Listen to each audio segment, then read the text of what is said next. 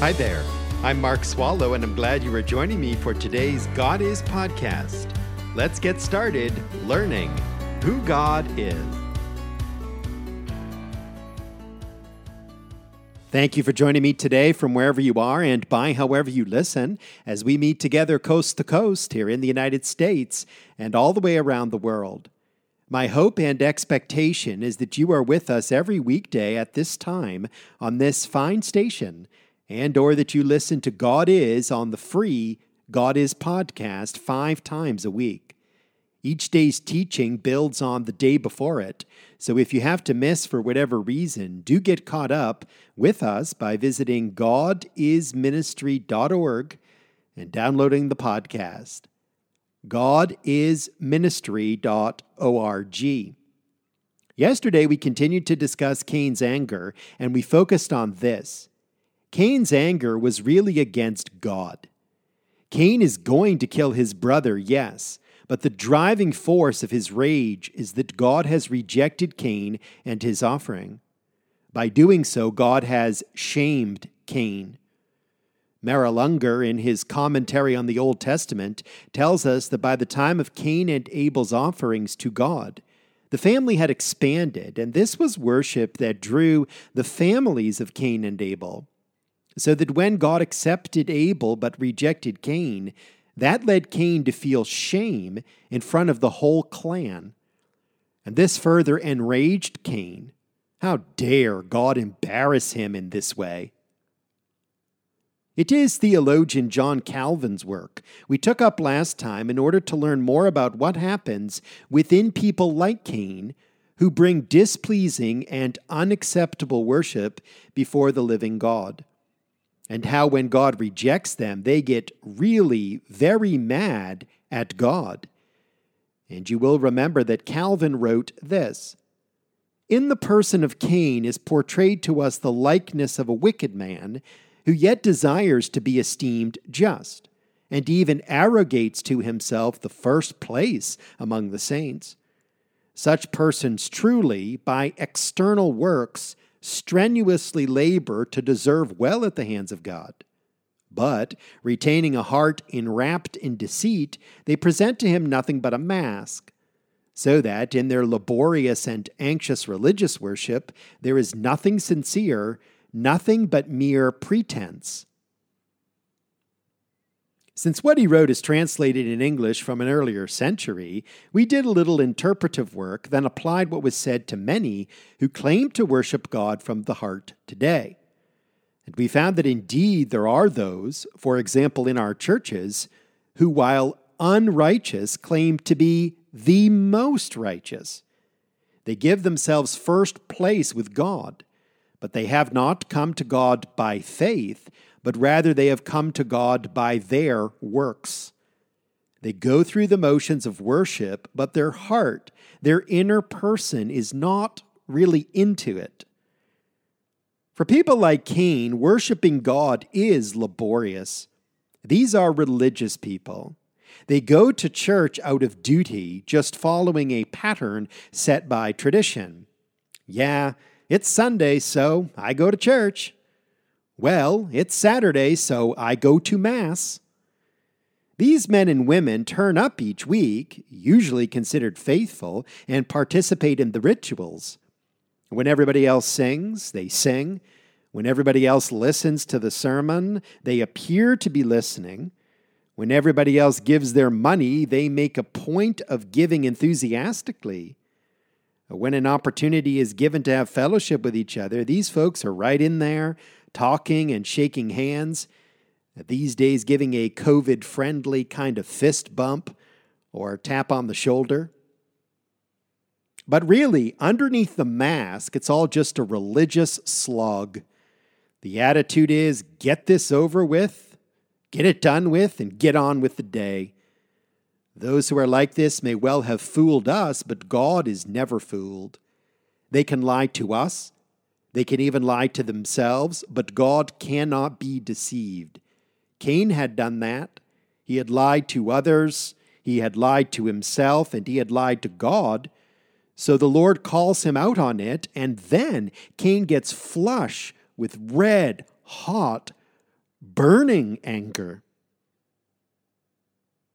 Let's pick up with John Calvin again today. He continues in his commentary simply titled Genesis, quote, When they afterwards see that they gain no advantage, they betray the venom of their minds. For they not only complain against God, but break forth in manifest fury, so that if they were able, they would gladly tear God down from his heavenly throne. I will pause again and comment on Calvin's wise words about false worshippers of God. Remember, he is talking about some of us.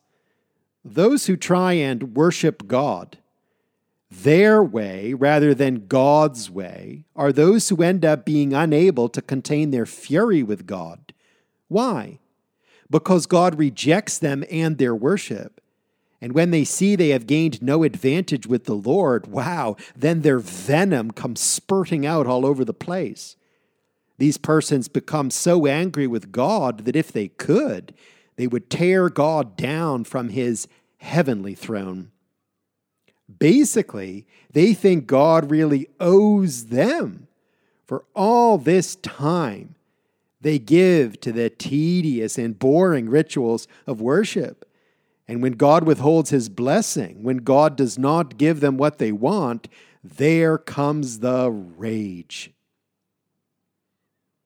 Calvin has more to say, writing Such is the innate pride of all hypocrites that by the very appearance of obedience they would hold God as under obligation to them because they cannot escape from his authority. They try to soothe him as they would a child. Then they think God does them a great wrong if he does not applaud them. But when God pronounces their offerings frivolous and of no value in his sight, they first begin to murmur and then to rage.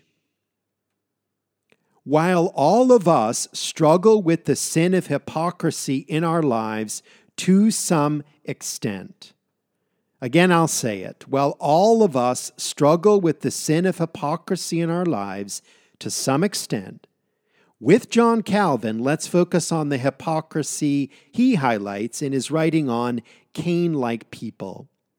He emphasizes the appearance of obedience. That is what hypocrites do. They send the signal to the rest of us that they are being obedient to what God has commanded, but they do so only in appearance.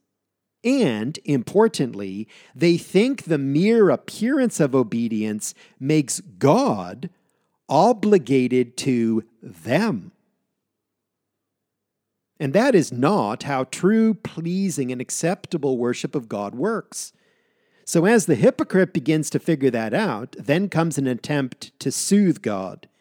But when that doesn't work, when God does not give them a standing ovation, when God continues to reject them and their offerings, there is at first murmur, and then full blown rage. Now, it is possible that you are listening to this and you are thinking, well, I do not know what Calvin or Swallow are talking about. This is all news to me. I've been going to church a long time, and I have never met any of these hypocrites. It seems to me everyone is sincere in their worship of God.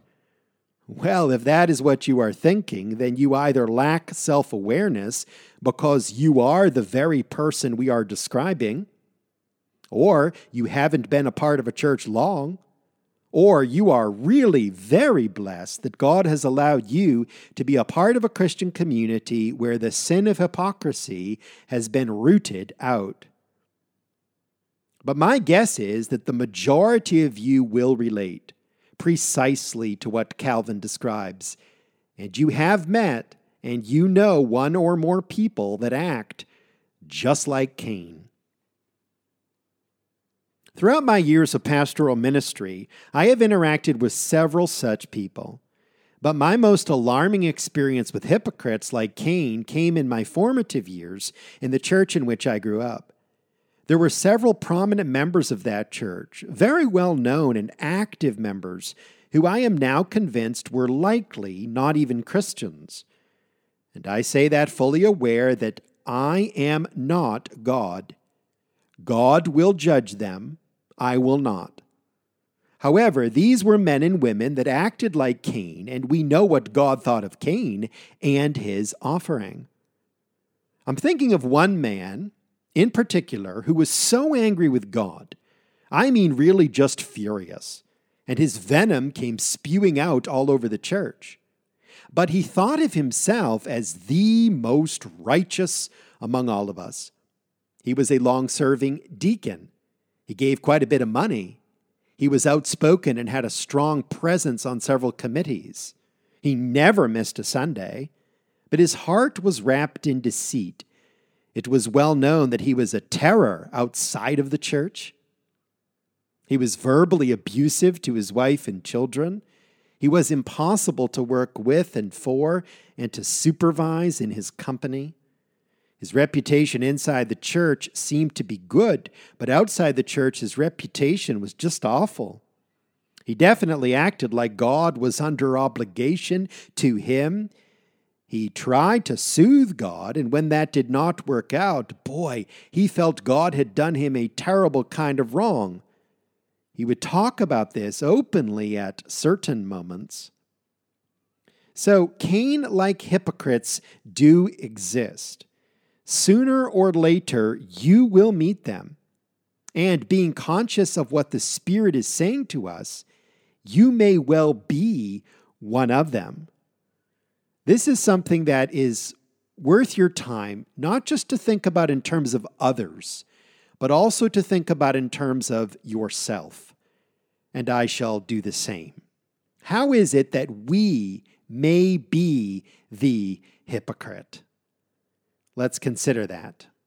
We're out of time for today. Time goes by so fast, but I will return to this, and I plan to return to Calvin at the beginning when you join me tomorrow as together we continue to discover who God is. Thank you for listening to this God Is podcast. Drop me an email and tell me what you think. Mark at godisministry.org. That's mark at godisministry.org. Please do share this with others and be sure and join me for the next one.